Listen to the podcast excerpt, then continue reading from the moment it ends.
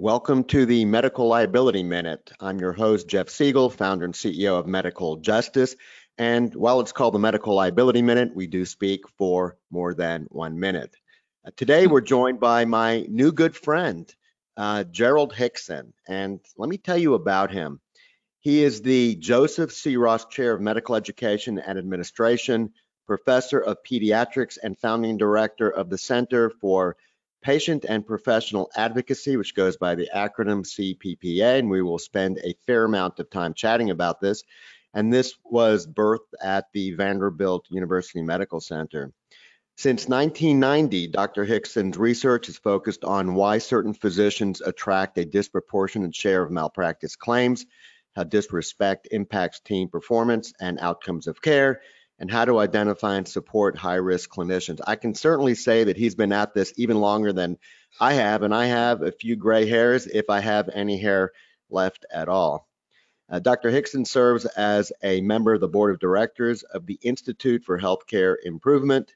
He also serves as a member of the International Regulatory Expert Advisory Group to the Australian Health Practitioner Regulation Agency. That would be my old job and on the board of directors of University of Southern California Health System, and previously served as chairman of the board of directors for the National Patient Safety Foundation. This is a very important organization. By way of background, he received a BS from University of Georgia, an MD from Tulane University School of Medicine, which a few days ago, while we're recording this, was hit by Hurricane Ida, and I hope that everyone in that area recovers quickly. Welcome, Dr. Hickson. Thanks so much for joining us today. Jeff, thank you for this invitation. And uh, gosh, meeting a new best friend, and it's Jerry. And uh, I'm just honored to be here with you and so appreciate your what is almost, on how yeah, we make is, medicine better. Yeah, what is shocking to me is that our paths have not crossed before. We obviously know the same people, and it's normally it's serendipity that connects people together, but it's it seems like the forces of nature kept us apart and it took almost a hurricane to get us together. But here we are, and I'm I'm really excited to be able to delve into this. It's interesting that a pediatrician would get involved in patient safety broadly and how to uh, adjust or address the problem physician. And here's why I say that. I'm a surgeon by training. Many of the problems that um, that I experience in the role of medical justice deals with surgeons. They're in a high risk environment. It's considered high risk profession. If you just look at the statistics broadly, if you're a surgeon in the United States, the likelihood of you getting sued before you hit the or at, at the time you hit age 65 is 99%. So there may be a, a few people out there who have never received a love letter from an attorney. You will, but that's the domain more often of a surgeon. How, pray tell, did you get dragooned into this? Jeff, it's a great question, and uh, this is why I've so looked forward to this uh, conversation. You know, it's when you think about how you wander into a field, and you're exactly right. So much of the work that our center has done has focused on helping very thoughtful, very outstanding surgeons understand that there were certain things about their practice that put them at risk. Mm-hmm. And this pediatrician, who's an ultimate believer uh, in hope that things are going to get better, I mean, that's part of our investment uh, in helping children with their development, is the fact that as you provide feedback in a thoughtful way, that most individuals will in fact get it. I am the ultimate optimist. And one of the things that struck me early in my research career were all the myths and dogmas that tended to make people hunker down mm-hmm. when a claim did come instead of reflecting on the fact of, gosh, yes, I feel wronged. I've been sued twice as a researcher. So I know experientially what it's like to sit in a courtroom with someone saying ugly things about me. But I still needed to walk out of that experience saying, gosh, was there anything I might have done differently? Mm-hmm. And if I had, maybe we all would have avoided this experience. So it's this notion of hope, and we want to keep that hope alive. It's interesting. I um I was once um invited to the fourth wedding of a colleague. And um, I think it was described as the triumph of hope over experience. I think the ultimate conclusion was, well, I can't make this one, but I'll certainly make uh, the next one. I, I, you know, just being in the in the chair in a courtroom is very humbling, and at, maybe that isn't the time to reflect back to think about lessons learned. But I think your point is a good one. Before you ever get a letter from an attorney, there's often an escalation of a conflict. It starts with a conflict. Conflict generally involves two people, sometimes more, but it generally gets to two people. And the conflict turns into multiple people when the underlying conflict cannot be resolved. And so one of the questions is, are there missed opportunities? Are there ways to get people to become aware that this is getting out of control? Let's take a time out. And it's not just conflict in the doctor patient relationship, there are other conflicts, uh, employer employee relationship. Many of us are involved in social or romantic relationships. I mean, the principles are not dramatically different. Um, they, you know, they probably are unique to the type of relationship. By and large, with any escalating conflict, there may be an opportunity to take a timeout, reflect, and see how you can tone it back down and then perhaps use those lessons learned in the future to prevent being in the same place. Conflict never feels good, particularly in healthcare. We're um, we're healers, we're not fighters. At least that's my take on on professionals. What are your thoughts on that? So Jeff, I really like this discussion about professionalism because I want to assert that one of the things that has often gotten us in trouble is that we become providers, not professionals. And so a real professional, whether a pediatrician, a neurosurgeon, or anyone else, we've got cognitive and technical competence. We hope. Mm-hmm. And in fact, our studies of claims suggest over and over that it's almost never, it's not never, but almost never a question of cognitive and technical competence. Our studies have shown it's how humans work together, which then takes us back to the definition of professionalism. It is cognitive, it's a commitment to cognitive and technical competence, but it's also a commitment that's wrapped in a commitment to clear and effective communication, especially when there's growing dispute that may occur. Your point is it often will sort of fester. Number two, back to your point, it is a commitment to be self reflective. One of the things that I tell everyone that I chat with about professionalism, we ought to do a test regularly. When I walk into the workplace, whether it's an OR, an ICU, an emergency room, or anything else, am I going to make it harder or easier for others working in this space to do their job? And I find mm-hmm. so often that our high risk clinicians never pause now, there are plenty of forces that drive them to stay busy, but the really great professionals do pause and do reflect and self regulate, which again is a critical notion of what any professional does. It's also a missed opportunity because when you work effectively as a team with choreography, it actually feels good. I mean, there's nothing so beautiful as watching people working together to a shared outcome. It doesn't matter if it's in the operating room, it doesn't matter if it's in a team sport, for example, playing basketball. I can think of a thousand examples, but working together, it just feels better as opposed to having to work at odds and fighting everyone else on the team. So, Jeff, this is another great point that you're making because when you think about what makes a good team, we want to all walk in with the right skill set we want to take that skill set into an environment in which we're relaxed and we're supportive of others. But life's tough, and medicine is inherently stressful. And I learned this lesson uh, incredibly great way by a nursing professional, Adele, in our children's hospital. And We have to learn lessons from others, and we have to learn lessons from other members of the team. So I was a sort of uh, proud, a little arrogant. me too, by the way. Yeah, be, me uh, too, uh, you know, by the way. So I, we, I, we, we may have that in common. And and I had created a new plan to ensure that as residents, we received a very predictable, measured number of admissions to our team, and we were never overwhelmed. And we put it into effect. In the first day, I got five admissions simultaneously. Oops. So I'm, I'm not a happy camper. Uh, but and very quickly in my brain, I prioritized those five patients, and I had an elective cardiac catheterization for a child with tetralogy of Fallot that was being admitted that had been seen in cardiology clinic. What a waste of my time. Mhm. That patient went to number five on my list, and Adele called me up and uh, and, and something that I think is really important. She used my first name and always used my first name, and that was so important. And she called me up. She says, "Jerry, your uh, patient described the the patient has arrived." In a very snappy way, I said, "Adele, I have gotten five patients at once. Didn't matter to her. Number two, that patient I'll get to when I can. Elective cath hung up the phone.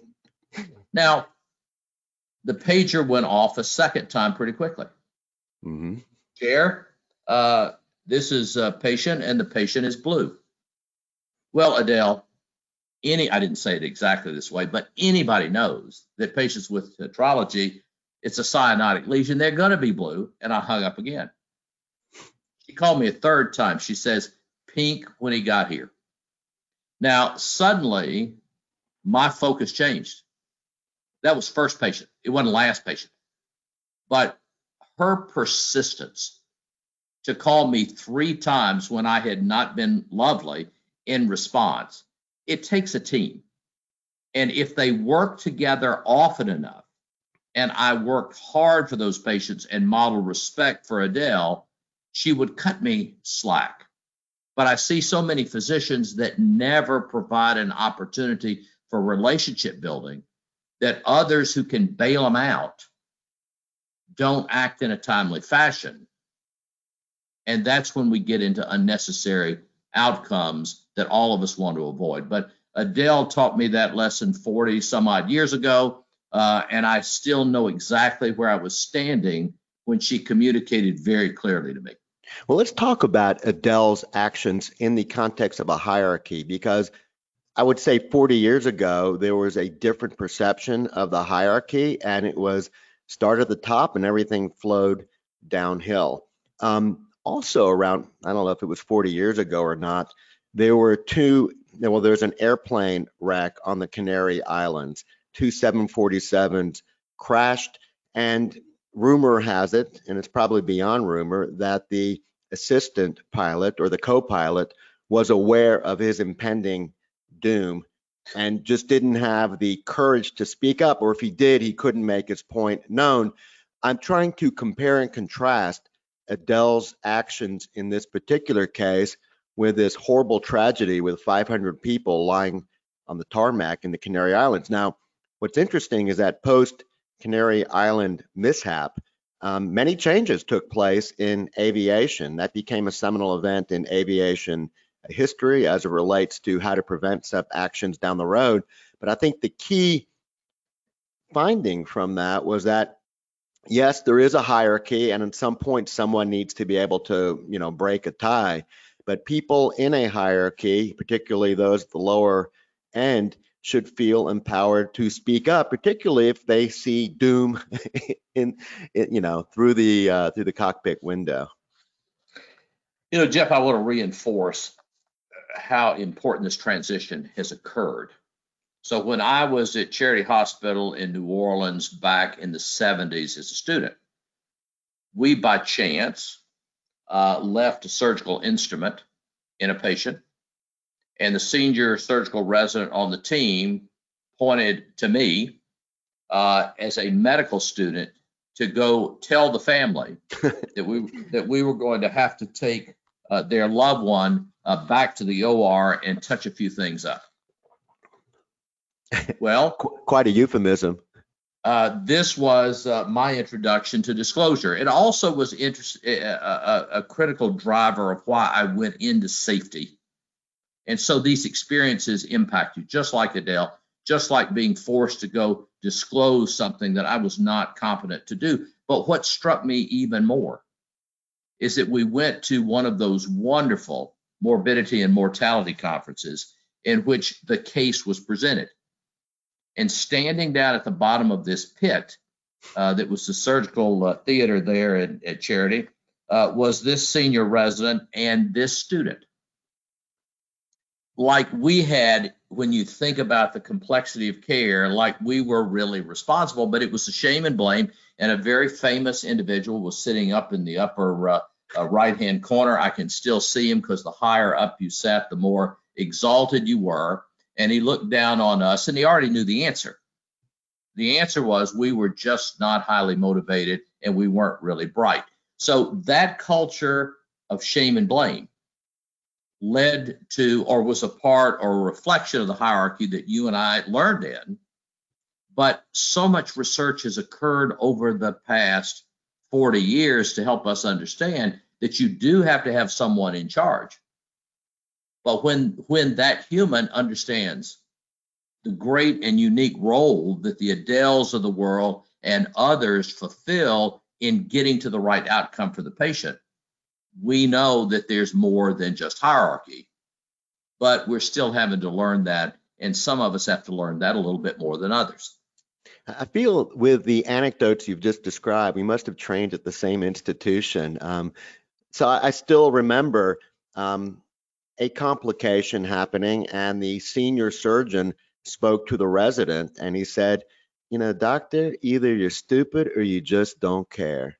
Either you're stupid or you just don't care. And he waited for an answer. He wanted one of those two answers because he says you can't be stupid because you're training here. You must not care. And it just comes down to how to work effectively as a team. There are many other determinants here, but let's segue into um, how you were tasked with solving a particular problem because that ultimately evolved uh, into creation of this behemoth organization that is not only at your academic institution but seems to have tentacles all across the country right now and is doing really fine work. So let's let's move into that domain right now. Uh, jeff thank you for that. I mean it, it has been a work and and we've been at it actually at vanderbilt since 1992 and again an event occurred. I was interested as a researcher. So I trained at Vanderbilt. I did a fellowship. I was particularly interested in the ways that humans relate to each other. And my initial focus was on patients and their pediatricians. Mm-hmm. We had a terrible event at Vanderbilt in which we had one of those tragic events involving a very nationally recognized surgeon. Uh, and I don't always mean to pick on surgeons, so Jeff, keep me honest. Uh, but in this circumstance, I may hold you to task on that. Okay. Okay. Keep our going. vice our vice chancellor assembled a group of us at a very nice uh, restaurant downtown, served us drinks and great food, and then he said, with the doors closed and everybody out of the room except a group of us, um, all of us know about this event. Everybody within our institution saw this coming. And we did nothing effective to give a chance to avoid this tragedy that affected a family, mm-hmm. patient, this professional, and everybody that worked with him. Not again. And it was about that time that Frank Sloan, who was an economist at Vandy, also was doing studies looking at claims experiences of physicians in Florida. And he needed a token physician researcher to join the research team. And Frank was someone who believed that it was all about economics. Now, that was at the time. Now, what he found was that 2 to 8% of physicians by discipline account for 60 to 80% of all claims experience. Repeat that again because I think it bears repeating two to eight percent of physicians by discipline right. account for an extraordinary percentage of all claims experience. And Randy Bovbjerg followed him with a study that showed that if you're high risk today, you're going to be high risk 10 years from now. So high risk equals high risk. And gosh, we need to do something. So these were the three things that occurred. Ike told us We got to fix this so people get a heads up. Then Frank, then followed by others, found that these claims were non-random in their distribution. And I, as a researcher, was interested in how come. Hey, Jerry, at the time when you were tasked to try and come up with an answer to this, was it kind of a hopeful, you did say you're an optimist. Was it your hopeful assumption that it was a solvable problem other than just terminating those problem doctors? Meaning, was there a potential remedy uh, to prevent repeat offenders from becoming repeat offenders? Or put a different way, um, can you solve the problem without kicking kicking it into somebody else's domain? And you probably had no idea going into this. So Jeff, uh, this was a challenge. As a researcher, my question is first, let's understand. Let's push all the war stories and anecdotes away. Let's see what the data tells us. And then this soft-headed pediatrician, can we actually do something to bring benefit and early awareness? Because what struck me is when I went to look at the literature during this time in my career, there really wasn't much there. Mhm. So we looked, and gosh, we did studies in Florida. We spent hours in record buildings in the state of Florida going through medical records. We interviewed families, we interviewed physicians to try to gain insight. And our hypotheses were that, gosh, there are certain disciplines where you're more likely to be sued than others. Duh. And, you know, Jeff, immediately, if you want to be sued less, you uh, move from being a neurosurgeon and you become a pediatrician and you solve part of that challenge. But that's not satisfying. We looked at the complexity of care. We specifically looked at cases involving litigation against obstetricians, and we looked at measurement of the complexity of the delivery. No effect. In fact, it's often the unexpected, apparently low risk. And that gets back to the teams, and we can talk about that later. Uh, we looked at the uh, locations, and certainly there are more lawyers in certain counties in Florida than others. But when you got right down to it, you got a, li- a few little blips on the indicator panel. But the driver was consistently we heard the same messages from family interviews and interviews with others that for some reason, this particular clinician doesn't seem to play well with others. Now, I want to make it very clear that random stuff occurs. But if 60 to 80% of claims are related to a smaller group, where do you put your focus? Now, the key question goes back to what you just said, because we had many individuals that thought a draconian solution was in order, but that's not true. And this pediatrician wondered did these surgeons, did these pediatricians, did these obstetricians, did these emergency medicine physicians, do they buy into the fact that everybody in my discipline is sued. And yes, a large number of neurosurgeons may be sued, but that distracts from the 8% that have way more than their fair share. And so we have a tendency to want to say, oh, it's just all of us. And this pediatrician said, I bet if we let these individuals know in a stepwise way that appeals to their professionalism first, I bet we'll bring some along. I didn't know how many we would bring along. And if that doesn't work, we'll escalate the level of intervention a little bit stronger. And I bet we'll bring some more along. And then we'll dial up their rates, and that'll bring some along. And there will be a very few left. That was the hypothesis. And I will tell you now, after 25 plus years of intervening on thousands of high risk clinicians, I guarantee you the vast majority get it. They may not like the initial message, but they get it and they stay in the right place going forward. So what you're suggesting is given the right information, the right feedback and the right type of, yeah, I guess intervention that they get the message with the goal being to get them closer to the mean, to get them back to where their colleagues are performing and not be the outlier. You know, interestingly enough, most physicians, maybe all physicians, are competitive by nature. They do not, and it's, I think we're self-selected to be competitive. I mean, it's hard to get into medical school. It's hard to finish medical school. It's hard to get into a residency. So we're used to the competition, the survival of the fittest. And I think when you show someone a scatter graph of where they are compared to their colleagues, whether it comes down to making money, whether it comes down to how much money you're spending in the operating room, or as the euphemism goes, resource utilization, or online reviews or whatnot, most most doctors want to be outside of the mean. They want to be above average, but they definitely do not want to be below average. So how did this how did this evolve? I mean, it sounds like the initial rationale for performing this was ugly publicity and the cost of insuring claims. Is that was that the primary motivation or was there a broader and, and deeper motivation to this?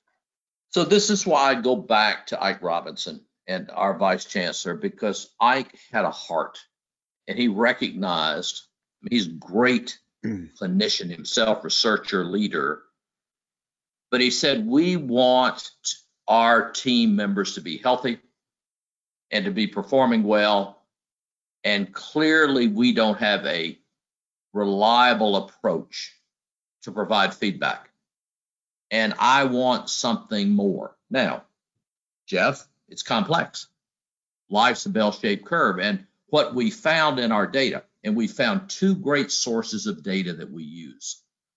So we stumbled on the fact that unsolicited reports from patients and families, mm-hmm. observations, complaints that are captured by a system of the patient advocate or patient relations, but those stories are unbelievably useful because even though patients and families don't use medically sophisticated language always to describe what they're observing. You and I, when we go into another field, we know when something's not right in that workplace. Mm-hmm. We see it. We may not use the group's language, but if an organization will capture those reports, and what our research team has learned to do is how to code those reports and we use natural language processing. Now we can separate wheat from the chaff and we can take those data and we can sort of distill them down into the creation of a risk score for that individual. Now I'll tell you a funny story. When we started the work, we started with a handful of institutions. You know, I would present at a research meeting and somebody would knock on my door and say, Gosh, would you do this for us? Well, I never really thought about that. And I said, gosh, uh, let's try this and see. And I kept being stunned. And now I have been stunned 300 plus times. The complaint distribution offered by patients and families is exactly the same in every institution we've ever looked at. 50% of clinicians never get an unsolicited patient complaint in a four year audit period ever. Nice. 5% are responsible for 35 to 40% of those reports. And guess where our claims generating clinicians reside? Right there in that group. And then the rest of us get an occasional complaint. Don't sweat it. Do service recovery. Back to your first point. Get back in and and uh, try to make right what is perceived. Note that word perceived to be wrong, sometimes wrong. And we use those scores then to create a distribution curve. And just like you talked about, shows a nice picture. And we put a red you are here dot yes. where the doc stood. And the other key that we learned that's so important is that in the first interventions, we had them done by peers. Peers. They're not a hierarchy, not a not a note from the boss. Um, it's somebody who is a lateral colleague. So important because as soon as the boss is involved, we now are fighting. Yeah. And so the notion is, Jeff, if I were going to deliver this to you and never would, but if I delivered this, number one, I would uh, not be a pediatrician because you asked me what the blank uh, uh, pediatrician knows about neurosurgery, and I'd have to answer nothing. But I would say, Jeff, I do know that patient complaints give us insight to practices, practices, not you, practices that may be at risk. And I brought you a distribution curve that shows now 100,000 other docs, uh, but in the old days, maybe uh, a couple of thousand docs, and you're here, and all of your colleagues are down here. And I want you to look at these and the reports. And I want you to reflect on what they may say to you. There may be things here beyond your control. But Jeff, if there's anything here that you can do, I bet you'll do it. So we took that pediatric approach of encouragement as a first step called an awareness intervention, again delivered by a peer, trained, because there's certain characteristics about physicians that make them very bad messengers because they want to fix your problem. And Jeff, this is not about me walking into your office and fixing your problem. It is about me appealing to your professionalism, your natural tendencies to be competitive, your desire to fix your own problems. And the great news is that the vast majority of those in the high risk group do. How, how, how long does a typical initial interaction take? And is the doctor aware of it happening or is it a knock on the door? Hey, surprise, surprise. Well, one of the things that we did is that I brought together uh, pretty significant groups of very thoughtful clinicians in all disciplines and asked them, what would you want the characteristics of this visit to be? Mm-hmm. I'm not going to direct it. I want the potential recipients to tell me what works the best. And so it's always in your office, not my office. You're always warned in advance that we're coming for a visit and why. You're also reminded within this letter that, gosh, this has the endorsement of medical leadership, however that organization and group is constituted, because it does have to have the foundation. Because, Jeff, and we can talk about this later, uh, a small percent will not respond. And you have to be able to move forward to a plan B, which even still works really good. Uh, and then they told us that I don't want anybody coming in here telling me what to do. I want them to maintain the confidentiality of the process. I want the deliverer of the message to acknowledge that this may be by random chance. Why fight? And then finally, Jeff, you're an important member of this team. And the only thing I want you to do is reflect on what this may say to you. Now, Jeff, this is a part of an ongoing process. In an X month period of time, based upon the frequency of data, we'll be back. And I am convinced that when I come back, the data will look better. And with that, we're at the end of our broadcast. Thanks for joining us. In closing, a few messages. If you're an existing member of medical or dental justice and you find yourself on the receiving end of a medical legal threat, please contact us at 1 877 MedJust. That's 1 877 MedJust or 633 5878. Our STAT hotline is a service offered to all current members. It's designed to get your urgent medical legal questions answered ASAP. Members can also access a plethora of exclusive medical legal resources by logging into their members only page, which can be accessed by our website, medicaljustice.com. Now, we want to protect as many doctors as possible. If one of your colleagues is in trouble, please refer him. When a current member of medical justice refers a colleague and that colleague becomes a member, you both receive a month of free protection. To refer a colleague, write to us at infonews, that's I N As Frank O news at medicaljustice.com. That's info news at medicaljustice.com. Now, if you're not an existing member of Medical or Dental Justice, but want to bulletproof your practice from medical legal threats, our admin, Wendy Cates, is your best resource for information about our protection plans, implementation best practices, and pricing models. Wendy can be reached directly at 336 358 5587. We offer discounts for large groups and protect doctors of all specialties in all states. Now, before we close, one last request. If you enjoyed this episode, please write a review on your preferred podcast provider and share our podcast with your colleagues. Reviews help maintain our podcast visibility, which in turn helps us reach a broader audience. This helps us protect more doctors.